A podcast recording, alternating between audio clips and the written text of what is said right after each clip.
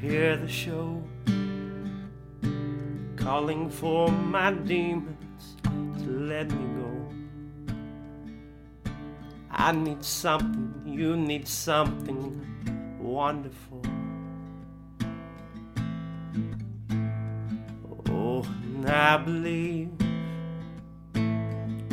she won't take me somewhere I ain't supposed to be.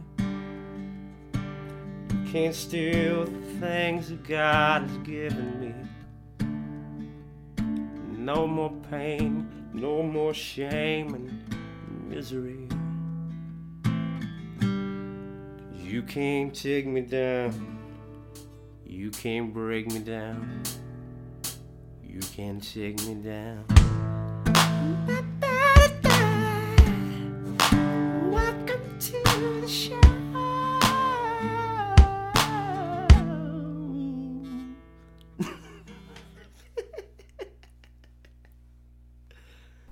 It is now. It is.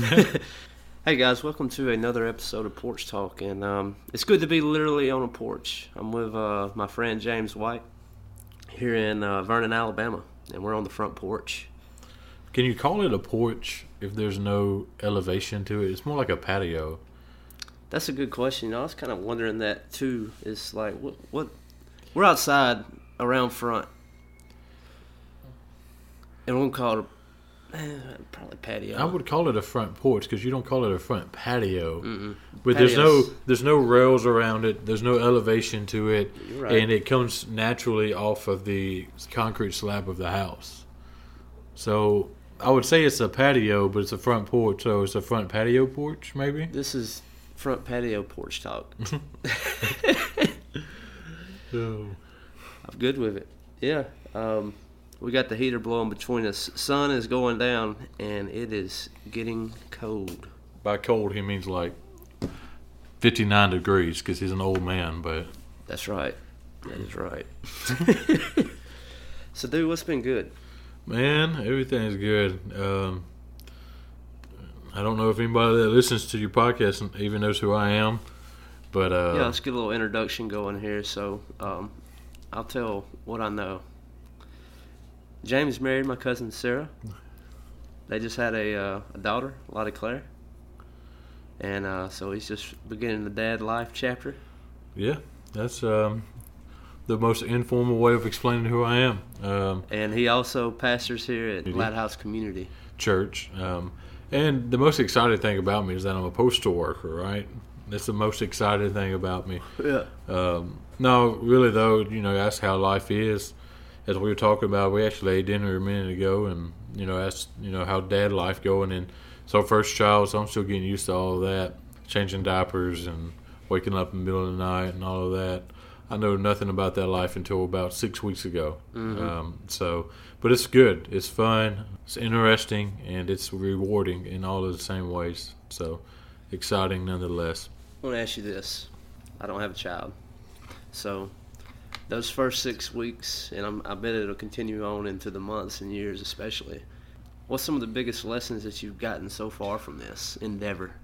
I would say it would have to be that husbands take care of your wives because it's easy to allow your wife to do everything uh, to wake up doing every feed to change every diaper um, to be the one that doesn't get any sleep and all of that but really uh, appreciation for what she does as a mother but also just a need for me to step up and help her in a lot of ways so that's what I've learned So far, be a team player. there's, yeah, let's put it let's put it to that. Happy wife, happy life. Oh yeah. Not so tired wife makes an easy wife to deal with, right? Um, I got you. no, you don't do it out of your selfishness, of course, but you do it out of her goodness. Um, but it's good. I mean, I, you know, people ask me how it is to be a father and how it feels, and if you don't have one, it's hard for me to explain it to anybody. And so every time somebody asks and they don't have a kid, I'm like, dude, I can't tell you. Like, I can't. Like, it's like to me, I don't know how to explain it. Uh, to others, when others that have par- kids already, I'm like, you have a kid. You know Uh, what it's that's like. that's what it's like. Because it's hard, it's difficult, uh, but it's also an amazing thing nonetheless. And so, the way I like to explain it is that you know when you meet your spouse, if it be a, a, a female or a male, depending on what your gender is, you know you learn to love that individual. You Right. fight to learn them. You uh, you decide to love them each and every day. And I'm not saying you don't have to do that with your child, but as soon as the child comes into the world, you already love that thing. Yeah. Um, it's not something you're learning to do. It's something that comes natural, Mm-hmm. uh, and that's the big difference. That's what's hard for me to explain to people. And so I asked that to set this up. So God throughout scripture likes being referred to as God the Father.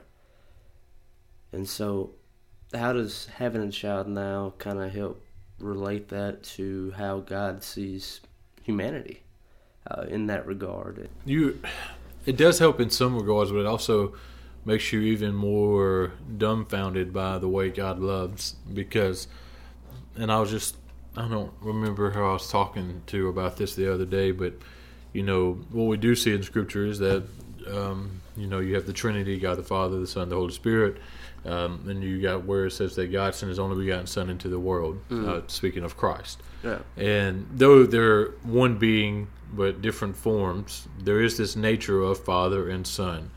And we see where it says the Father sent His Son into the world. And as a father now, I understand that less than I did before. How He would be willing to do that. You know what Okay. I'm saying?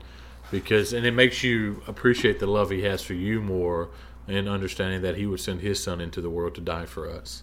And so, because there's no way, I mean, I'm sitting across from you now, and if I had to choose between your life and Lottie's life, there's no way I'm picking you. Right. And I don't think you would expect me to. Oh yeah, no way. Um, and so, like, I don't, I, for that aspect, it causes you to be in wonder or in awe of what God has chosen to do in sending His Son into the world because I don't understand that because I wouldn't do it. Um, and so that, that's kind of like, it amazes you at the same time as it just kind of, it's hard to understand, but it's hard to understand because that's how much He loves us. Right.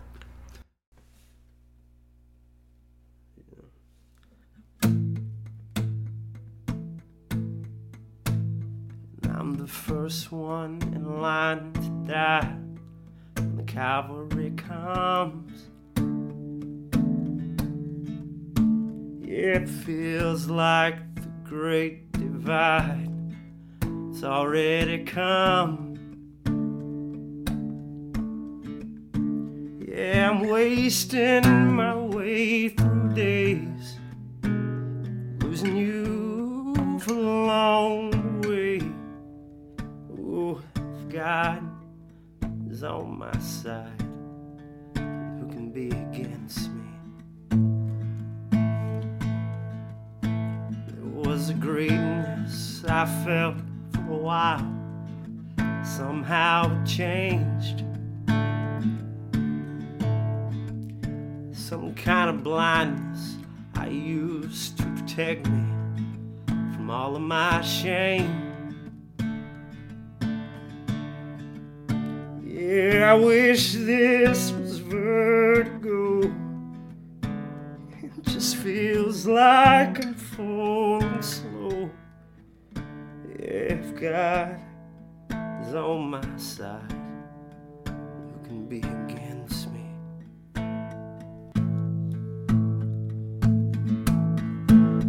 Yeah, in this wasteland where I'm the door filled with light, and it's all that I need to get by.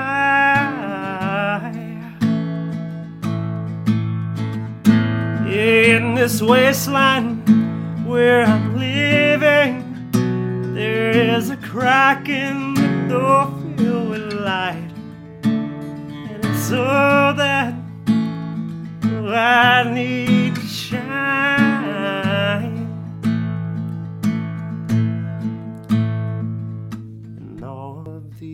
people I meet, it seems like they're fine.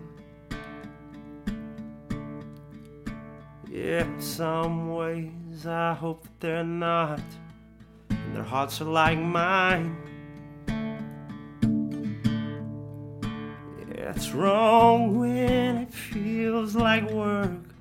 And to belong all I feel is hurt. Oh, God is on my side, then who could be against me? In this wasteland where I'm living, there is a crack in the door filled with light, and it's all that I need to get by.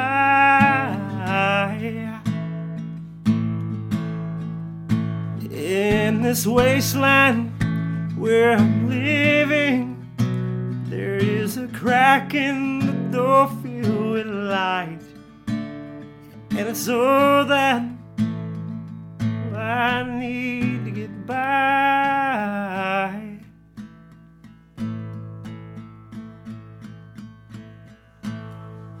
All right, hey, that was Wasteland by Need to Breathe. The opening song was a piece of Love and Hate by Michael Kiwanuka.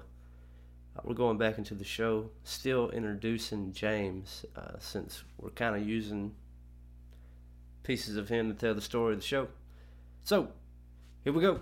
Yeah, by the way, I forgot to mention that James is um, he was a big part of Porch Talk coming to existence. He was the guy that really showed me the ropes on podcasting, and so it is a special episode to be able to have him sit in with me on this one.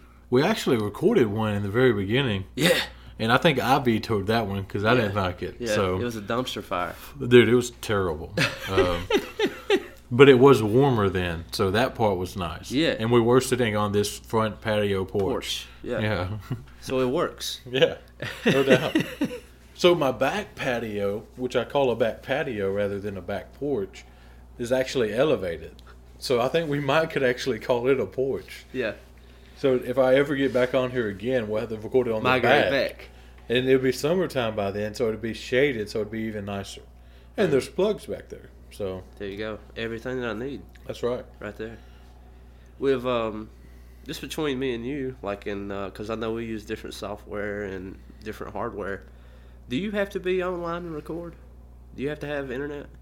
Uh, in the sense that I record with people that don't live here, I do. So one of the, my co-hosts lives in Louisiana. Yeah. It's uh, about an hour from New Orleans, and another one lives in Calera, Alabama, which is um, for anybody that's not from Alabama, it's um, Birmingham area. the Birmingham metro area, and then another guy is another co-host. He lives here in Vernon with me, Mhm. and so he comes to the house and records. So the times that me and the hymns are recorded, just he and I, no, I don't have to have online, but because I record with people through YouTube Live, I have to have online to record with him, which make it tricky at times.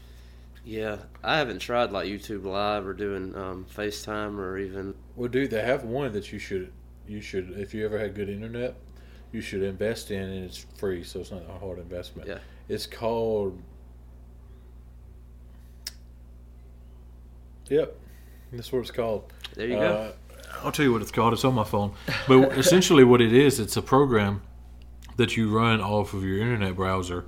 And what you do is it allows you to provide your listeners with a 1 800 number where, I mean, not your listeners, but your uh, the person you're interviewing Yeah. with a 1 800 number. And they call in, and their audio is running through your computer, computer so it's going through your system and recording equal with your voice. Wow. So it's pretty cool. It's called. It's called. I don't have it on my phone anymore, there you go. um, That's the second time it's been named incorrectly. but I will. Uh, I will look it up and tell you. But it's really helpful. Like uh, I've had different people. So like with my podcast, it's kind of just evolved over a year. And by the way, we haven't told you the name of it, guys. It's Everyday Ministry Podcast. Yeah, and so so it's an it's a podcast where um, I don't want to scare people off because it seems like it's talking about a bunch of people that are in ministry, as in a pastor, youth pastor, worship leader, whatever the case may be, talking about yeah, talking about stuff.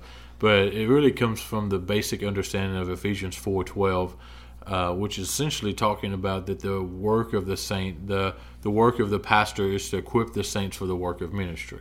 That my job as a pastor is to develop the believers, to develop Christians or the people of the way, to be able to go out and do as Scripture has called them to. And so that's the goal with the podcast. So, like right now, Uh, we have a guy that's a volunteer elder at his church that's on there, a youth pastor, myself, which is a senior pastor, and then just a, a guy that's a church member. And so we interview it in all sides of things. We look at different aspects of, you know, what it means to do ministry and everyday life, like, like What it looks like at the post office. yeah, yeah, exactly. Like I work at the post office. One guy works at a lumber yard. The other guy um, works for a, I think it's like a marketing agency that mainly deals with dog food. Um, I, I forget the actual name for it, and he does other stuff. Man, you should check him out. He uh, he has uh, his own uh, design company where he makes T-shirts and stuff, but he also I makes posters. need a t-shirt guy. But he also makes posters, and he makes posters for gigs. So have you ever heard of John Paul White? Yeah, he's the four-time Grammy winner. He used to play with Civil Wars. Uh, yes. So in New Orleans, they did a show, and the that venue reached out to him to make the flyer for the show. And when he made the flyer for the show, he just won an award for it in the district of in the area of Louisiana of, of some big firm that's a regional thing. Yeah. And I think he's going to be put in for like a national award through it all. I'm not sure how all of it works, but he run, he won it, and it's pretty cool. Let me pull it up. I think you'll like the design. yeah, yeah. I just Uh, revamped my logo and been revamping everything Dude, for my podcast. logo sweet by the way. Appreciate that. Um, That's Levi, man. Levi mocked that up. Doop, doop.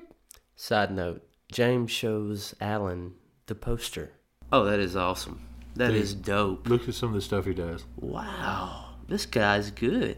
One of the most recent ones he's been working on, which is I thought was pretty cool. I guess he knows these folks somehow, but he tra- I think he traveled with them as they were playing somewhere in Memphis the other week, and he kind of it's really cool because he'll even show you the process. Like he puts these he put these short videos out of how he makes them. Okay, yeah. I guess that's the August Gun music. I guess so. I would assume that that's their music behind their Poster. poster. I never heard of them. I hadn't either. Sleep all day, porch talk all night. This podcast does a lot of things that require you the actual seeing of what we're talking about, in hopes that it'll piss you off. I guess. Maybe James will send me some links so I can show you some of this artwork. Uh, back to the show. Dude, this peacock here. Let me see if I can find that thing.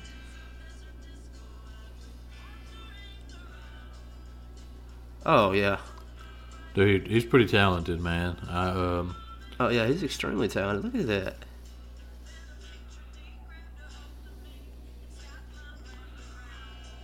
and if you're just curious, if you're listening, it's Chris Norsworthy Art is where you can find this stuff. Um, he does some amazing stuff, man. I, uh, I've known him for I guess a little over a year now, and How'd you meet? Facebook, out of all places. Uh, we're in a similar Facebook group and of theology and things of the such, and I really met on there. And then I interviewed him on my podcast on uh, when I did an episode on elders because I really wanted to talk about like a, a lay elder in a church. Yeah. And um, ever since then, I interviewed him on that podcast, and uh, we got to talking, and uh, really desired for him to be on the podcast with me, and he agreed to, and so it's been good ever since. But he also one way we met was he does T-shirts, like I said, and Yeah. uh, he does stickers and things of the such. And I've ordered a few things from him. I need to order some more from him, but I've been kind of broke with you know this new child that we were talking about earlier. Right. So It happens. yeah, no no Di- doubt. diapers are uh, extremely inexpensive nowadays. Well, right? we haven't had to worry about diapers much um, because we had some very loving people in our life that gave us diapers from pretty much every size you can think of. So we had newborn diapers, we got ones, we got twos to whatever size they go to. I'm not sure. Yeah. I'll figure that out whenever she gets a little bigger, I guess. Yeah. My wife already knows, so I have a, an amazing wife that knows stuff about this. I just learned it on the fly. Yeah. You just uh, that's what we need. Cool. I'll go get it. That's right. That's right. Getting back on topic, James's podcast, Everyday Ministries. Yeah, what I was saying before we got off on the whole Chris Chasing Noteworthy art. Um, so it's kind of progressed over the year. It really began with me and two other guys. They, those two guys were in youth ministry, um, and due to some life life events, one of the guys had to step away, um, and the other guy he's still a part of it, but he's been part of it, and he's a co-host, but he had a little more difficulty in the front end to really commit. So I got to do a lot of interviews with people. And that's where that app I was telling you about came in real handy because I've interviewed people from um, Wisconsin to Montgomery, Alabama to Chicago to different places that I've just had the joy of meeting, and I use that app for a few of the people because they the only thing they could do is call in for thirty minutes and talk to me on their phone, and Right. and I didn't want to be like you know some people this podcast where they hold the phone up to the mic. I'm not pointing out any podcast that might Dude, would do something like that. that happens. On porch talk. I know that's the podcast I'm referencing. I know.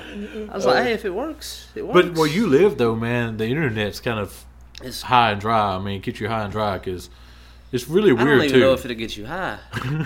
it ain't doing much of nothing out there. Yeah, dude. It's And you got and you in that little valley, so you barely get any cell phone service no, out there. and we got a tin roof on the house, dude. And so like doing phone line interviews is almost like I have to go to someone else's house. Now. or you have to actually pull out the phone line and hook up and call. Yeah, and But then not, that's that's not what good for the speakerphone. What speakerphone's working with that? You know. Yeah, So, Yeah. but yeah, that's um. it's been a challenge, man. I mean, that's just some of the things on podcasting just going in because man, I had, like you said, it'd be great to be able to sit down face to face with a person. Mm-hmm. And do the interview like that, or have a round table all the time. But I mean, a lot of it's life, man. Yeah, I You uh, can't be in the same place, or Well, that was that's what was really weird was so when I started mine, we started it like a month and a half after all three of us we lived in the same city, yeah, and then a month and a half later we start this podcast where we all lived in different cities.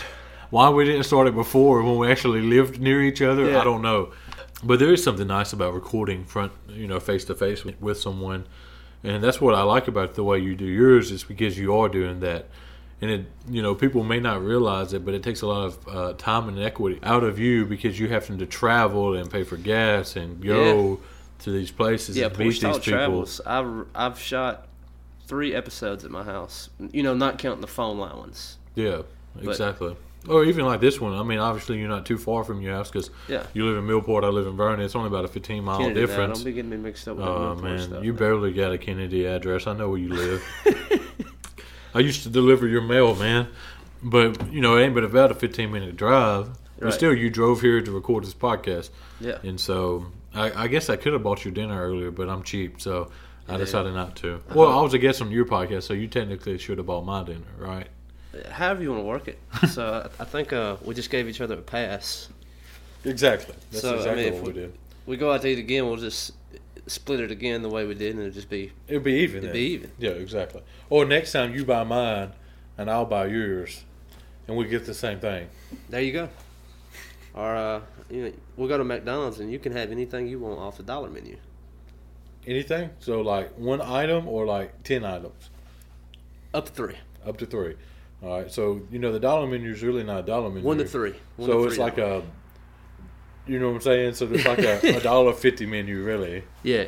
Isn't it? I hadn't ate dollar. I ate McDonald's in forever. I've been like this whole calorie watching thing, running, trying to be healthy. When did that start? End of December, but I've lost like twenty pounds. Can't look at it because I was already fat before. But you know, it is what it is. Great, man. I've been meaning to do some uh, some more fitness stuff, and that's the thing about like going down the relentless. I'm thinking like if I just hang out with those guys enough, like I'll get in shape See, I wanna- vicariously through them. See, I would love to eventually do jujitsu or have They you got it going that? on there. Uh, but I was like, I'm way too fat to even start even thinking about something. No, like man. I know, I know, I'm not. But I know I was. I There was, was there's one cat. Uh, his stories on their page. He weighed like 350 going in. You know what I'm saying? yeah. He's a big guy, and um, he's still a big guy, but he's lost a lot of weight and he's a lot more flexible and he can get down. He can roll. Yeah, I've, I mean, I know plenty of people that talk about how, you know, even larger they learned how to do it. But I was just like, and I know it's a part of the process of it, but I just don't want to be that guy looking that out of shape in that gym. You know what I'm saying? uh, actually, one of the interviews I think you did with somebody who's talking about a gym in Amory, right? Yeah, I think that was with Landon. Landon, maybe he I think it trained Landon. there, and he Yeah. said that gym's still there. And I think I know where it's at. And I thought about trying to see if it's still there because I Yeah. work in Amory, and so I'm there every day of the week. So I thought about may as well. Yeah. uh, trying that one out eventually. But then I had a child, so I don't know. Yeah, that got shut down real quick, Uh, didn't it? Well, I'd like to still do it at some point, but it don't matter where I do it then because I'm going to come home and watch the kid for four hours every day. So um, I, I could do it in Columbus, I guess.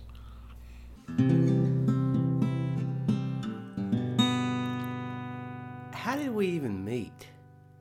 Keith Martin, he he was Uh, what did we meet Keith through Keith? I think you had reached out. Uh, did I reach out at- to Keith or did I reach out to Andrew? It was one of the two. It was probably both. Well, been both. so I, I knew of you through Keith and Andrew, but I'm Yeah. not sure. So you led worship for me a few times. and I think I may have reached out to Keith. Because he was the one that put the bug in my ear. He was like, Yeah. you know, you know James White, and I was like, no, I don't guess. He's like, okay, well, uh, he and Andrew has worked together in the past, and Andrew's not doing it anymore, and James needs somebody. Yep. I think that's kind. I think that's how it went down. Yeah, pretty much, if I remember right, or something like that. I think I may have talked with him before he put the bug in your ear. I'm not even sure. He may have done it before I talked to him about it. What it was was I had, you know, I had a worship pastor at the church. He was there for about a year, and then he moved to Jackson, Mississippi. And uh, after that, we were looking for somebody, which we're still looking for somebody. If anybody out there is a worship pastor and they just needed a church to worship, lead worship at. But anyway, and so that's kind of how it all fell in in our laps. And then we first time we met, I guess, you know, you saw I had a red beard, I saw you had a red beard, and then we're like There you go. It's on. uh, best friends forever. You know, we're gonna put two uh, bunk beds together so there's more room to play in the you know in the house. That's you know, right. Step brothers or something. You know. it really was. It was like red hair, red beard. I'm down the clown. Yeah, exactly. Uh, there's only like one percent of us out there in the world, so Mhm. whenever you meet one, it doesn't even matter if you like them. You're like, I can hang out with this person because he's been through what I've been through. Yeah, yeah. I Um, mean, not to South Park really set us up for a good one. Oh yeah, no doubt. there is no doubt about that. Um, I like to. Never mind. I'm not gonna say. oh, I'll just say it this way, and you can edit this out if you feel like you need to. But redheads are the true minorities of the world. Yeah. well, I can finally talk about. it. I got another red hair on here, and so like anybody wants to talk about being a minority here. I mean, I guess we're still white and we're male, so we have uh, so unseen no, privilege. No, it's not but even we're white. redhead. We're not white. Yeah, no, we we like albino almost. Yeah, this is like clear almost. Yeah, exactly.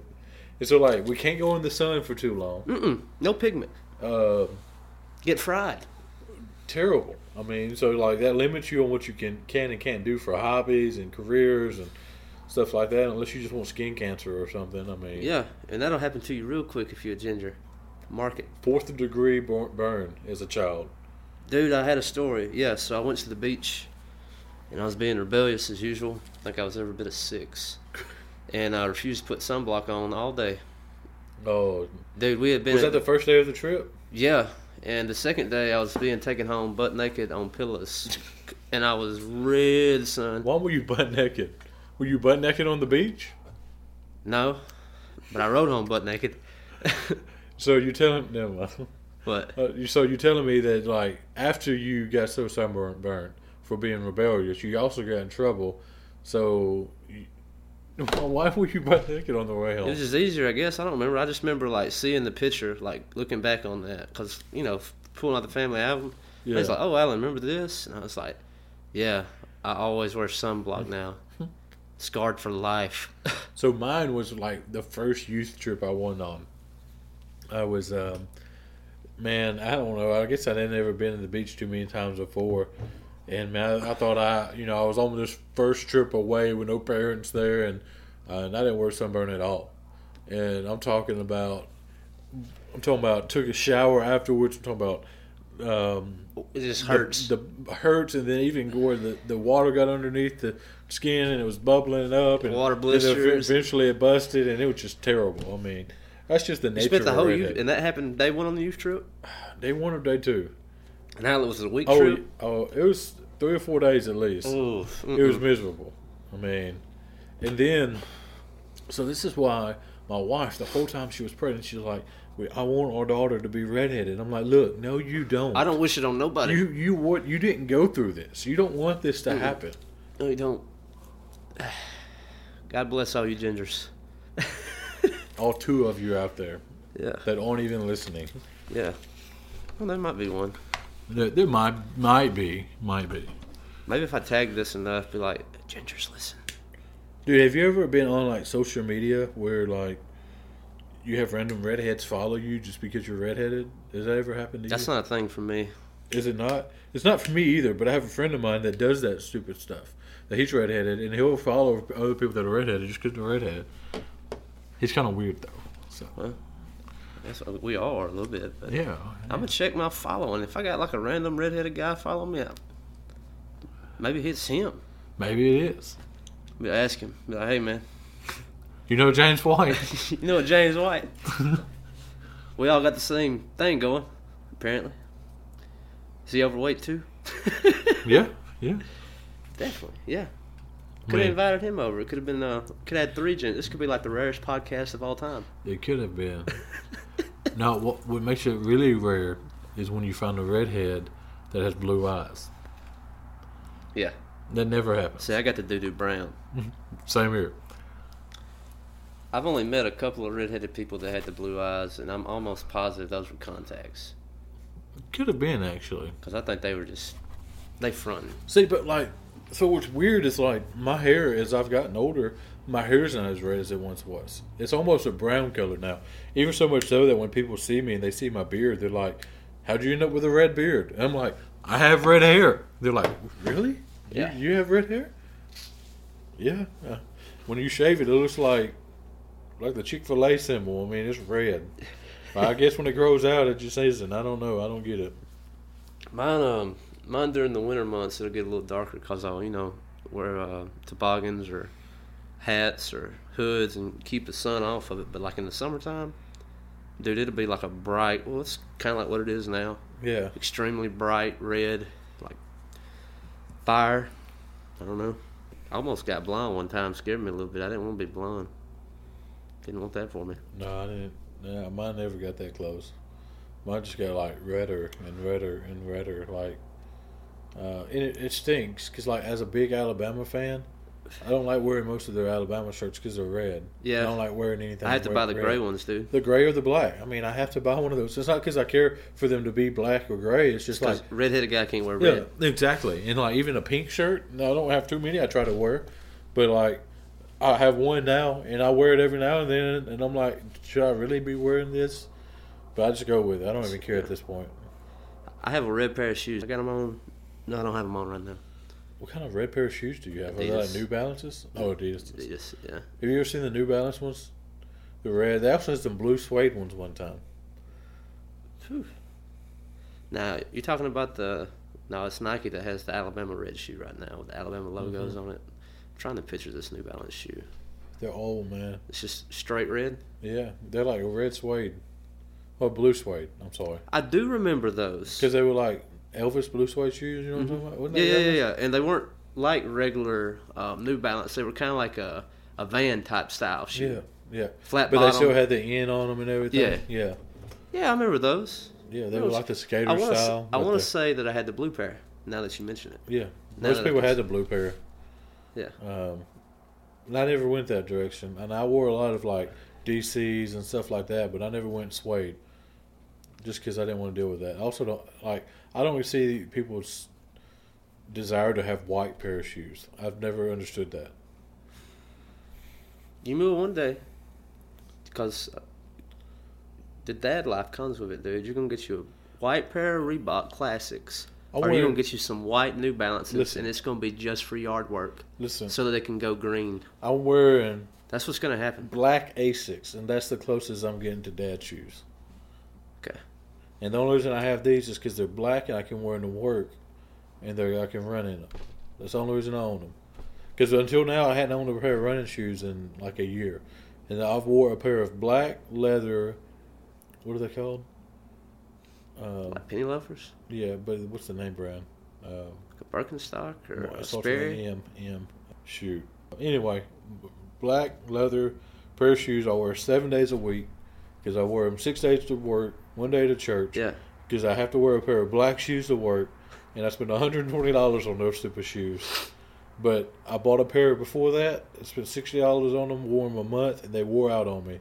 and so I said I'm never going to buy. I'm going to buy this name brand again because I wore.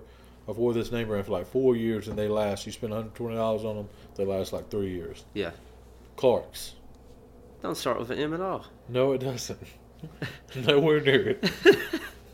Maybe that crappy name brand was an I don't know. I don't know. I um, as far as shoes, man, I got the uh, I like Adidas, whatever they do. I got Vans on right now. Well, these ain't Vans. These are Chuck Taylors. I got the Converse on. Dude, I have two pair of Chucks I never wear. Bought them both for weddings. One I did, one I was in, and brand new pair of shoes. Worn them three times each. Take them back. Never wear them. Can't do it. They may last me 13 years, but I'll wear them eventually. Now, see, the issue though, why I don't wear them is Converses. I wear like a 13. So boat shoes, Yeah, like clown shoe. clown shoes all day long. Yeah. And so, and one's navy blue Converses because that's what color I had to have for that wedding. And the other one I did for uh, I did a wedding for Brian Ferguson from Millport. You know Brian? I know Brian. Yeah, he plays music over in Columbus. Yeah, all yeah. He plays several different folks by himself, all different things. And I did his wedding, and he wanted he wore black Converse, so I told him I wear black Converse. The black ones I don't mind wearing as much because they're black and Yeah. they fit with about everything. Navy blue, I have to wear that with specific things, you know. Yeah. So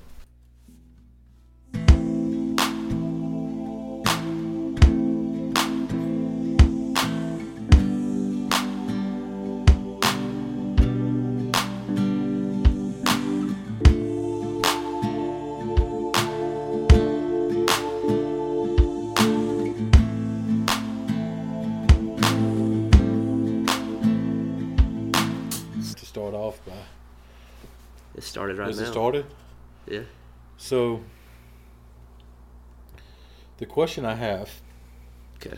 is with your podcasting and I podcasting, do you ever get people that just don't understand what podcasts are? And so they're like, So you do a radio show? Yeah. Like all the time. Yeah, I've had a couple of people message me on Facebook or uh, they'll get my number from somebody and text me. Yeah. And they'd be like, man, I love the radio show. It's really cool you're doing radio now. Okay. Um, yeah. Well, the one that hates me is like old people. And so, like, I got to the point where, like, if I talk to somebody older and they're like, "So, what is it that you do?" I'm like, "It's a radio show. It's like a radio show. Yeah. It's like it's like a radio show, but for cell phones. that's what. That's kind of how. I, it's like they don't know what the internet is, so I have to just kind of lay it out there in some way that they would understand. Oh man, this has been a lot of fun. Like with social media, like Instagram and Facebook, with the Porch Talk page, or any social media that Porch Talk does, is I put out those thirty to a minute long videos. Of, it's just like an update Raptor news, you know. I've had like people my parents' age like bump into them like at a gas station, or you know, I'll just see them out in public, and they'd be like, you know, I, I really like Porch Talk. Uh, I don't get it. So it's just like a social media page where you just rant for 30, 45 seconds a week. Excuse me? It's like the the, po- the podcast, like it's just those those 30, 45 second videos. Oh, it'd be much easier that way. You know, no, that's just kind of like the promo, and they was like, I don't get it. Well, let me see your phone. you know, I'll pull up a, if it's if it's an iPhone, I'll show them the Apple Podcast app and subscribe to the podcast. Like here, check it out. And then Android, you know, you got to download something to listen to it. But I was like, Yeah, this, that's what this, makes Android so much worse. this man don't get this let's not go to war right now but uh yeah that's that's one of the things is like that's not the actual podcast that's just like media for the podcast Yeah, you do much better at keeping like a media page up than us because so I have a Facebook page and we have a bunch of people that like it, but only everything I ever do with is like put out new episodes. yeah. So I don't know how many people even pay attention to it. To be honest, that's kind of my thing is trying to get people to engage the page. Yeah, that that's difficult to do sometimes. So- and then i've had people tell me is i already subscribe to the podcast. I don't need every post that you do to tell me that a new episode is out. And i was like well you're not the only person in the group yeah, yeah, you know yeah. I can see that because a lot of people don't subscribe and they just go in there and they like oh a new episode's new out episode and download it. Yeah, yeah And a lot of people do RSS feed and things of the such. How's this? How's the the products coming? The cups and all that. You still doing that? Well, I decided to hold off, and so right now, with Podomatic is um, I'm at the maximum storage capacity before I have to go up to a website and like start hosting everything on my own site Yeah. through. I think they do it through Weebly. Yeah. Yeah. I decided to wait to that point to where that way, if someone wanted to get merchandise, it could be uh, you just go to my website. You can Yeah. Do it. Through I can do fulfillment and everything right there. See, that's the difference. So I actually do a website for ours, and we actually put every episode on the website through YouTube. Actually, so I'll upload everything on YouTube. How do you how did you get permission to upload something over 15 minutes long? on YouTube? Yeah. This is just a video. I make it. In, I download. So I. What app do clip, you use? The clip art. I make a clip art, and then I use. Uh, You're on a MacBook though. yeah. So I use the That's the thing. iMovie to make it. You can use uh, Windows Media Windows Media. No, Windows Movie Maker. Okay. Uh, I, I'm assuming it still exists. I haven't used Windows in like seven years. Yeah, I don't know. It sounds like I need to get back over to Mac. I don't know. Yeah, exactly not- my name's my name's Alan, and I'm a PC. I think.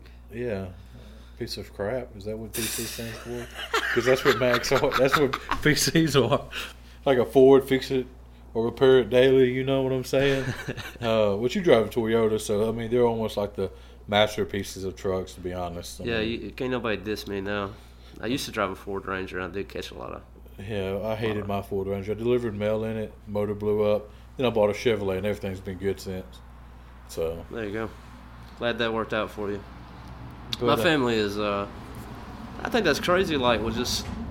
You want to talk about kind of a cultural thing for a second? Just like vehicles between um, Ford, Chevy, Dodge, and it's like this with uh, your sport team. Yeah. And it's also this way with uh, many other things in our life. It could be uh, your faith, whatever your parents are into. Yep. Especially if you're you're a dude and your dad drives a Chevy. Chances are, you're gonna find yourself in a Chevy. Well, your dad's teaching you how to buy your first vehicle, so he's a big influencer for you. Uh, but you, you know, you, it's interesting you say that, and I think that so the issue is that you know talking about how that's cultural for an individual's family, and I think one of the things that hurts Christianity is cultural Christianity. Oh, it's it's Um, the worst thing for Yeah, for it. uh, and some people, it's like there's nothing wrong with raising your children of the way of the Lord. There's nothing wrong with teaching them biblical truths, raising them in church. We're called to do that as parents. We're supposed to do that.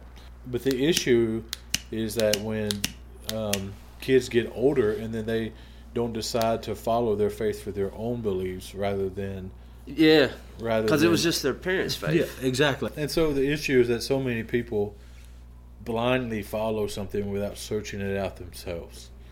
And I think that's perfectly fine until a kid can understand and believe what they choose to believe. But I think too many parents shut it down too early. So they're like, you know, the kid may ask about atheism or Gnosticism or ask about these different religions and these different thoughts and different things. Yeah. And they're like, no, you don't believe that. We're Christians. Well, you know, teach your kid what these different things believe, and instead, and, and instead of just shutting it down from the beginning, you know, Oh, show no. them the difference and why you don't believe this, why this isn't, why this is contrary to what you believe, and actually develop them and teach them these things. We, and by that point, you're you're doing more than it's not religion anymore. To me, you're you're building a worldview for them. You're giving them a lens to view the world. yeah, Because, like with this, if you want to say atheism, ag- agnostic, Christianity, or any, some of the other religions that we have just here in America or just here in Alabama, worldview is going to answer the big five for you. yeah, But like coming up, if you were raised in church, a lot of times you just kind of in Sunday school, and none of that stuff is getting really answered. exactly. And so the issue is that too many people, and that's why in the Bible Belt, what we see is that many people would claim to be believers or Christians, but Sure. they have no influence of Christ or the church in their life. Mm-hmm. Is because they grew up in that way and they never truly believed it for themselves Mm-hmm. or never explored it for themselves. That's why when a lot of people get to college in their first year philosophy class, They're they be- blown away. They're blown away, and then they don't believe it anymore Yeah. because they don't know anything. Which gets us into a whole other thing. But what is your thoughts about the big push right now of the Bible being taught in schools? Have you even thought about it much? Bringing the Bible back into a public school, like elementary and high school. Yeah, by like people teaching it like as a elective curriculum, like the student chooses to take this class. I it would depend on who's teaching it. I don't think I like it. That's the kicker to it. So there's a big push for it right now, where most schools around here. I don't. I can't. I can't speak for schools up north and out west and east and all of that. But Sure. most schools in this area, there is Bible taught, but it's by organizations that are student led, and they bring in people to teach. Yeah, like a youth minister. Or, Yeah, stuff like that. Yeah. But the big push right now is having it as part of the volunteer curriculum in an elective sense, where a student can choose to take that class. Well, the issue I have with that is that I, as a parent, when my kid gets old enough, it's my job to You teach them teach. scripture. I can't teach them algebra. I want the school to teach them algebra. Sure. I don't want the school to teach them Bible because I don't want them to have theology that I would consider wrong. So who you can get to teach? You can get, you know, you got Methodists, you got Baptists, you got uh, Mormons are considered Christianity Sure. with world worldviews. Uh, you have all of these different stances. Jehovah Witness maybe That's- could it fall in there. that in the worldview sense of it all, they're thrown into that, which I would say Mormon nor Jehovah Witnesses Christians, but I would say that when you look at it in worldview sense and you learn it, they put them in there together with Christianity. if they get lumped in the Yeah. same line. So who's teaching them? You know what I'm saying? yeah. And so I don't get why that's a big push. I don't think people think through it. I, I think that was just like a knee jerk, and by knee jerk I mean it's just a move for political gain, right? Uh, it'll just get a whole lot of people already in that corner or halfway in that corner, in that corner. But I do find value in teaching world religion, uh, not one specific, and so maybe come from different outlets, but bring in somebody that can do it correctly, and to correctly um, teach these religions and their worldviews and their beliefs and why they do what they do. And so maybe we can come up out of high school with this unbiased opinion of these religions because think about all these stereotypes we have for each one and it's not really all it's cracked up to be. But James, what, what's your thoughts, man? I think world religion should be taught in school in the sense of this is what it's about, this is the core value of it, this is what their core beliefs are. And I think we should be okay with that being taught in schools. It's just not being pushed on students like some things are. Yeah. Like we're seeing in some other areas of social categories that's going on in today's world. Absolutely. Um, I'll tell you this: just in college, uh, I was at Shelton State, and just for an elective, because I knew it would be a pushover, took a world religion class, right? yeah. Taught by a theologian or theology degree from Florida State. Garbage class. Garbage. Yeah, I believe it. All he did was like wreck every religion. Like he just like just that was his job. Is like when he got to Buddhism, let me just tell you, let's tear down Buddha. And I was like, come on, man. If you're not, if you don't believe it, at least Yeah, just give a good out, representation. lay them out what they believe. And I think Yeah, be fair. But and I think that's the reason why so many people that aren't believers, that aren't Christians, won't have conversation with people that are Christians. Is because so many people aren't willing to have conversations, and so they're shut off to the whole idea of talking about Christ because they've had such a bad experience with Yeah, people. because it leaves such a bad taste in the Yeah. mouth. Because I mean, it it comes off because I don't think people mean to. Well, we live in a world now that people don't know how to disagree. And so it's just an argument. And we see it in the political sphere, we see it in social sphere, we see it in a religious sphere, we see it in all areas of life. Even this whole Apple and Mac. Mac, Mac, Ford, PC, Chevy. Apple. Uh, we see it even in that debate. Auburn, Alabama, you see Yeah. it in NFL to uh, college football. You see like people aren't willing to, to say, hey, let's we agree to disagree, but let's just talk about this as adults Yeah, and I think that's a big issue in our world. We have a divisive nature in our society all the way around. The one thing I think we can agree on, though, is there are two, maybe three best TV shows. Oh, here we go. One, and I'm not saying it's the best, but one of the best is How I Met Your Mother of all generation. Okay, Another one was Friends, can't can't agree with you there at all. but the best one of them all, The Office. The Office. Yes. And there's so many great, great quotes from The Office. And the reason why I want to bring up The Office is because that show would not last in today's society. No, you couldn't do that. jokes, the, oh, the oh, think about think about season one yep, with Oscar. yep. Was that season one or season two? It may have been season but two, one or two, yeah. but that would not fly today. No, not at all. And then any of the jokes that Michael Scott did. No, Well, Th- that's what she said. Yeah. I don't. I don't think you can do that anymore. Yeah. Even Steve Carell tweeted out a few months ago saying that Office reboot would not work in today's society because the world was, would not be willing to listen to Michael Scott's humor. And it is true. it is. I mean, But what's crazy is I can get on Netflix and I can still watch it today, and I can. But I'm. I haven't bought into that culture. yeah. And it's never going to leave Netflix because it's got such a following. Because I hope it does it. The day it does is like. it's well, the day it does day. is the day that I'm buying stock is the day that it in the- DVD sales. No, the day it comes out off Netflix is the day I'm buying stocks in Hulu. Because Hulu will do the same thing they did with How I Met Your Mother, and they will pick it up immediately. and when they do, so many people go to Hulu. Oh yeah. Um, there's so many good gems, j- just gems of quotes and great things in The Office. If you've not list, if you've not watched The Office, Give it a try. Don't just stop. watch the entire first season. Now Yeah. it's a pretty cringy season. It's like almost any other show the, that's the first 15 two years episodes old. is really cringy. Yeah, and there's some very cringy ones later on in the season, but they're like off, like, and they're meant to be. Yeah. Now the first season, it's like, I think they were still trying to find their identity because I watched the uh, the British version of The Office, Okay. and it, it was good. I enjoyed it, but its humor was even that worse I was The like Office. that humor's a lot drier. It's drier, but it's even more um, Off-putting. off-putting than The Office in America. Uh, but I enjoyed it, but it was different. And I think the first season of The Office in American version, It was trying to. it was trying to, it didn't find its own identity yet. And then when it found it, I think it took off for it well. I actually watched a video not too long ago with the people that auditioned for The Office and some of the people that auditioned for the different parts. And like, I'm so glad they chose the people they chose.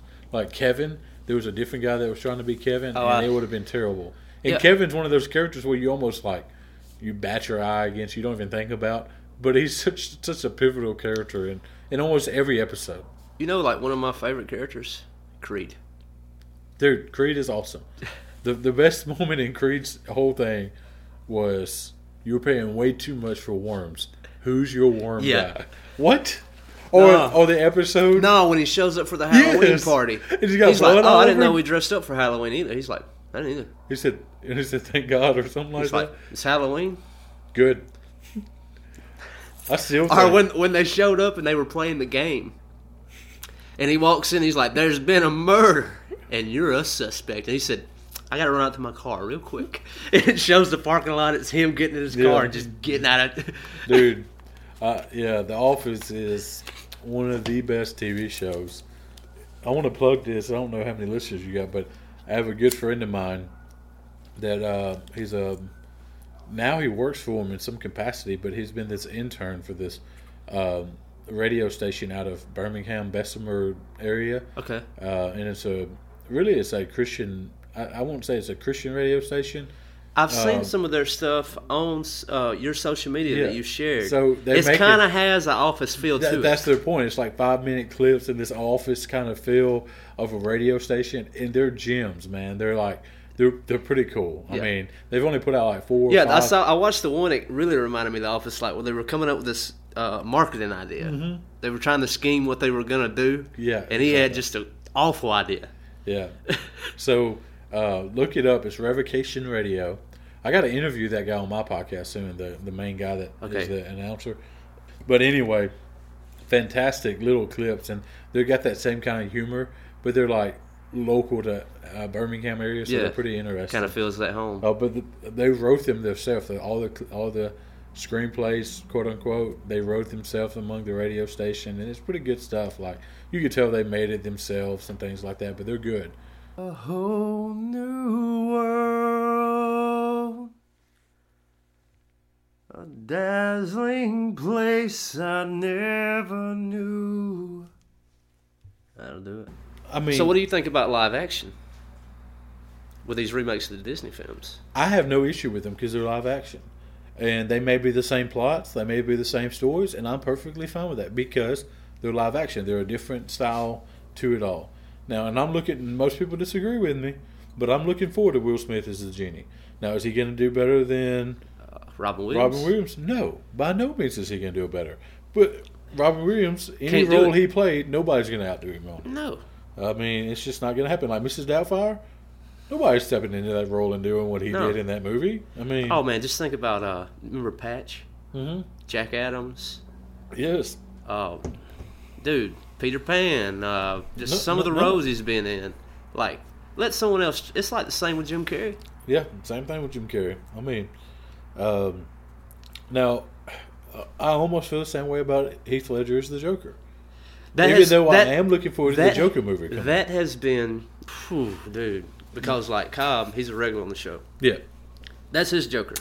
My Joker too. But like you talk to a DC comic guy, it's like that ain't even a Joker. No, it's a totally different Jokers than many of the uni. And th- but that's the weird thing about comic books is like there's so many styles. Because so let's just be real, they, comic books have been around for Oh, like hundred years. Pretty much, I think what they, DC started in like 1920s or Yeah, 30s, something like or, that. and then Yeah. Marvel fought in like the 50s or something. Exactly, and then they own each other at one time, and they split again. It's just crazy history there, um, and so they have to revamp them all the time. Yeah, New and they get the reloaded and Yeah. rebooted, and yeah, you're right. You And that's why I don't worry about that one as much because there is differences to it. Like I remember not too long ago, a bunch of people were freaking out about some guy playing a black Spider-Man. They talk about how why would you mess up this?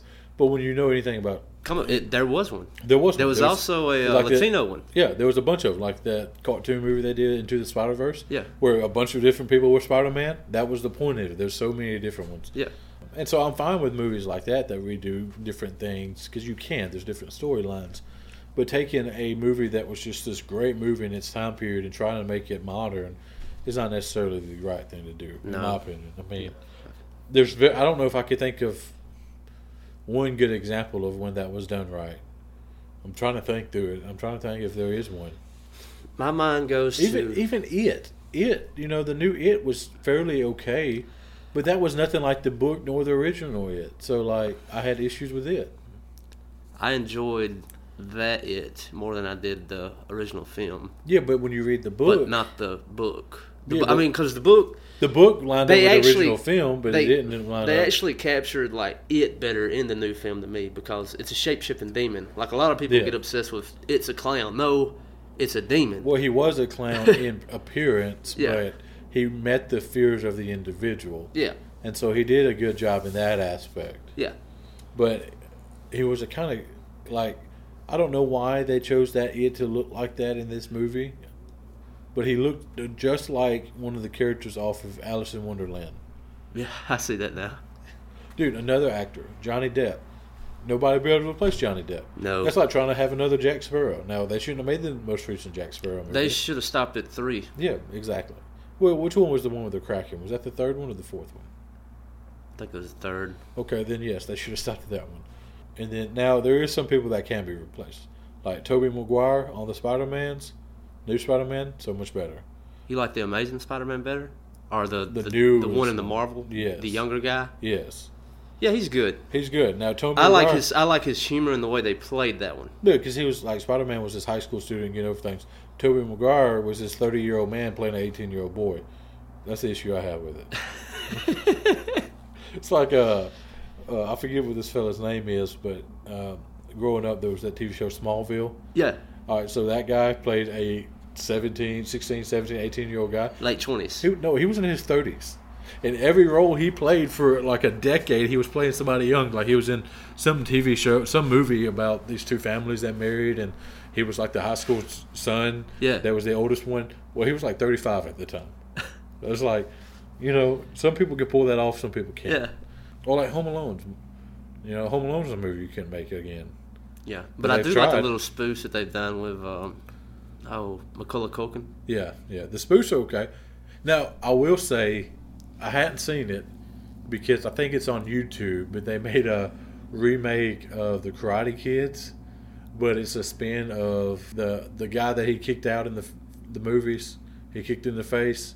It's that guy's take, and he owns a gym, and so that's pretty cool. Like it's a spin off on it because it makes me think of How I Met Your Mother. Because on How I Met Your Mother, Barney thought that that guy was the hero through the whole movie Yeah. rather than the the main character. Yeah, But music's different though. People can remake music and it still sounds just as good. Let's go there for a minute. Let's go there. So um, I'll tell you this: I had him on the show a couple months ago. Sam Lewis, Americana songwriter. Yeah. He done a Willie Nelson cover. Really? Yes, and uh, the Signs of the Preacher. Yeah. And I- didn't know it was a Willie song. I thought that was his, and then I went back and listened to Willie, and like, I prefer Sam over Willie. Dude, It's interesting how that happens. Even famous people. So you got Johnny Cash and Hurt by Nine Inch Nail. I prefer Johnny Cash's "Hurt" Yeah. Now, because I'm not a, I'm not a Nine Inch Nail fan, but I can go back and appreciate Nine Inch Nails. And I like Nine Inch Nails version because it's a metal heavy, and I like that sound. But even uh, even the lead singer to Nine Inch Nails said that that was Johnny Cash's song. Yeah. After he sang it, because he's like it fits him better than it does us. Yeah, And so like you know, music's slightly different, and it may have a different twist to it. Like we are talking about uh, a guy that does a cover to um, "Wrecking Ball" by Miley Cyrus. Yeah. And he also does a song by he does the song uh, "Creep." And by Radiohead. yeah, and he does a good job on that song.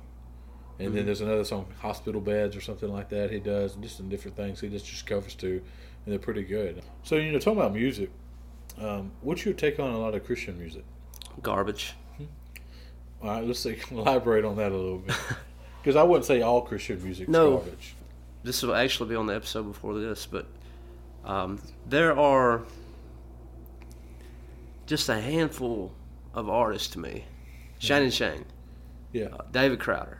Um, David is an interesting individual. yes. Um, he is who he is. Yeah. Um, and it was interesting to see him transition from David Crowder band To to, Crowder? David Crowder. When they dropped that neon steeple, I about lost my mind. Yeah, When he's I- like, "This is this is something called folktronica," and I was like, "Oh yeah." See, I didn't care for it, I love it. But it was interesting. And it was Crowder. That's Yeah. what I did like about it. It was him. Yeah. And I think that's some of the issue we see not only in Christian music, but you see the same thing in any kind of secular music of a certain genre, is they try to fit. That's another mold. thing about music I don't like. I don't like divisions between, and I get why people do it, but I don't like the Christian genre Yeah, and secular genre. yeah, I just let it be what it is. yeah. I agree. Um, and I and I understand it was like, well, it's a Christian song, it's Christian music. I was, I think it would. but I was like, some Christian songs they translate. yeah. Well, you think about anything by like Skillet or Yeah, uh, Thousand Foot Krutch or I mean bands I really don't care to listen to. Switchfoot, well, Switchfoot was kind of in that middle in between because they Need played they played on secular and they played on, Yeah. uh, you know, and then like what's her name that's getting a lot of pushback right now, Lauren Daigle. yeah, she is catching a lot She's of. getting a lot of flack, and I understand to some extent there is, you know, she suppose you know she was interviewed about a certain topic and she kind of backpedaled a little bit, and like I've always told people, it's like I don't listen to, I don't expect from most mainstream Christian bands for my theology, so uh, I'm, I wasn't surprised by any backpedaling by any of these folks. Now there's some different ones like um like I'm into a lot of I, I like any kind of music. Yeah, And one of those is rap. So you got like different artists, and one of them being like Trip Lee. Uh, so Trip Lee's a pastor. So if he backpedaled on some things, I would feel different because he's he's actually a pastor. he's a pastor. He's teaching theology. He's doing this, so he should be able to answer these questions. Mm-hmm. And so it's just like anything else that we've put people on this pedestal, and we expect so much out of them, Uh-huh. but they really can't fit that. Yeah, but Which I didn't listen to nothing by Lauren Daigle before anyway, so I don't. I can't name one song she sings. I can't either. Come to think of it, I just remember it was all over social media that she was just catching all kind of flack. Yeah. And I hate that. I don't know what you did, but Yeah, like because I listen like the Christian music you see on my Spotify playlist. Listen, anybody that uses iTunes playlist, Spotify is better. I don't care what anybody says. I listen to Spotify playlists uh, and I set up different things. Man, I got I got variety from the Beatles. the the- Beatles to Tupac to uh, Lecrae to Shane and Shane to Elvis to Johnny Cash. I mean, I got a little bit of everything. But most of the Christian bands I have on there, other than Shane and Shane and uh, a few others, they're, they're not heard of. Um, they're they're like this. There used to be this record label called Mars Hill record label, Uh-huh. and so they had like Ghost Ships and they had um, some of these other ones in like King's Kaleidoscopes. They're kind of a little more I know famous King now. Kaleidoscopes. They're a little more famous now, but they started in that kind of indie Yeah. folk rock Christian category. Um, and a lot of them, that's what I listen to mainly. And people, you won't ever hear them on the radio, but they're good stuff. They're solid things, and they're actually thinking through the lyrics they write. And, That's my thing, and like that's that's. I guess you asked me to elaborate earlier on like why I call it garbage is, um, if you're gonna sing yeah. about these things, Mm-hmm. be right. What?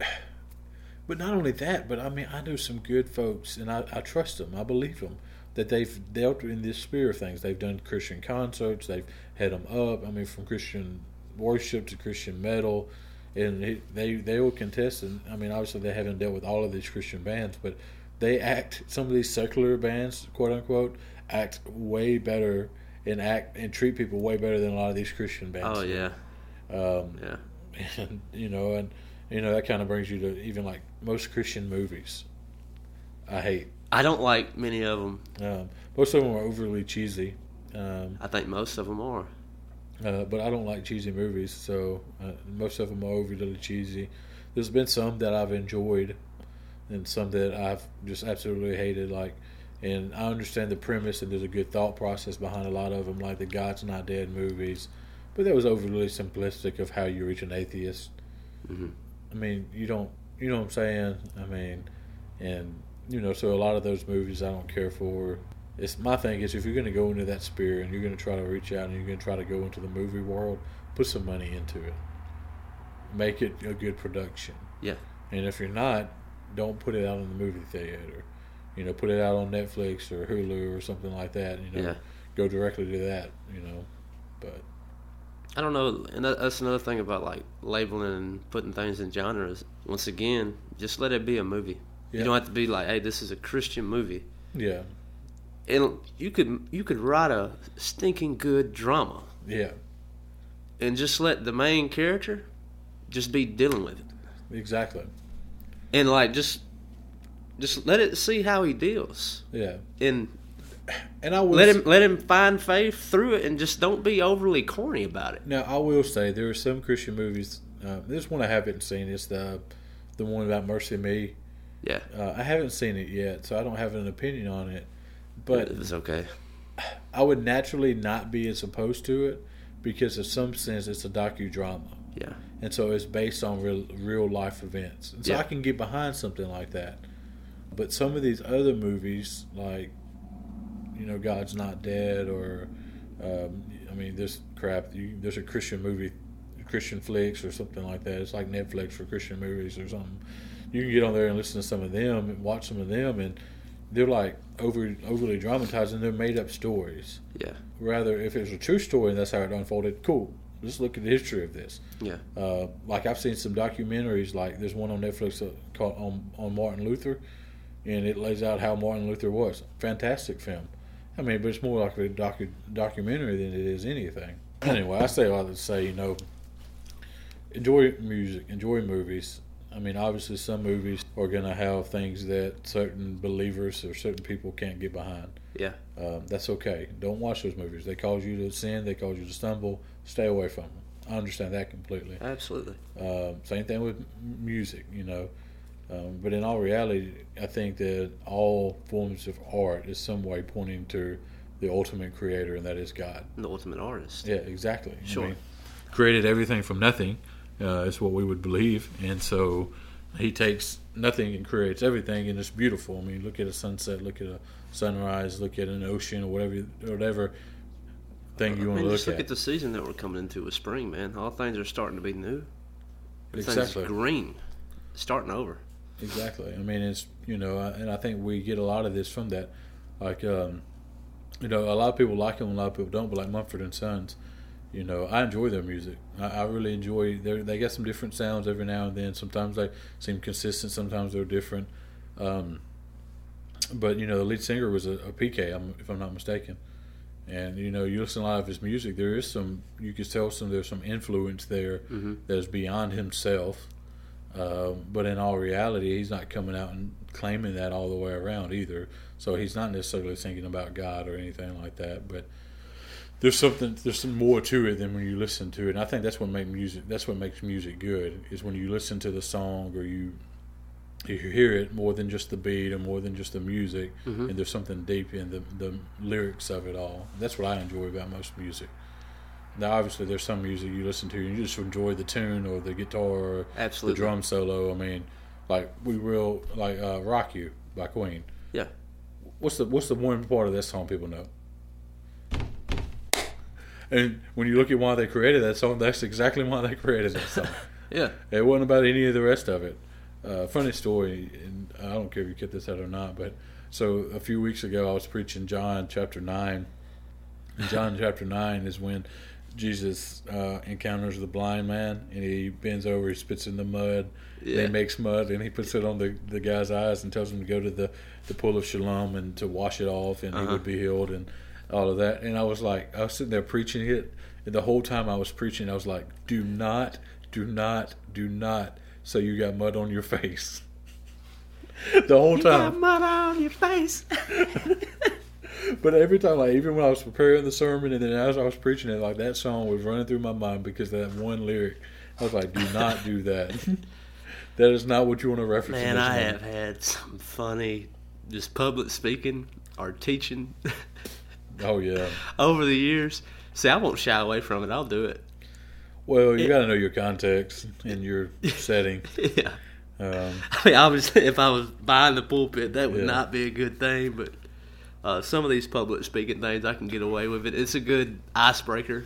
oh if- yeah. If the ice hasn't Speaking of youth broke. and things like that, Yeah. I mean, yeah, I mean, but it was. You know, I was sitting there. I was like, "Do not say that." Because obviously, the point was he's not a big disgrace, you know. So don't Yeah. reference this because you're just going to throw everybody off on like, what you're trying to present. Um, but We're gonna rock him. Oh man, well, man, you about ready to get off the porch patio? front patio porch. Yeah, I'd say so. James, thank you so much, brother. Man, enjoyed it. Well, it's again been another episode of Porch Talk, guys. Um, we'll catch you next time. Peace out. At Parker, our purpose is simple. We want to make the world a better place by working more efficiently, by using more sustainable practices, by developing better technologies. We keep moving forward. With each new idea, innovation, and partnership, we're one step closer to fulfilling our purpose every single day. To find out more, visit parker.com/purpose. Parker, engineering your success.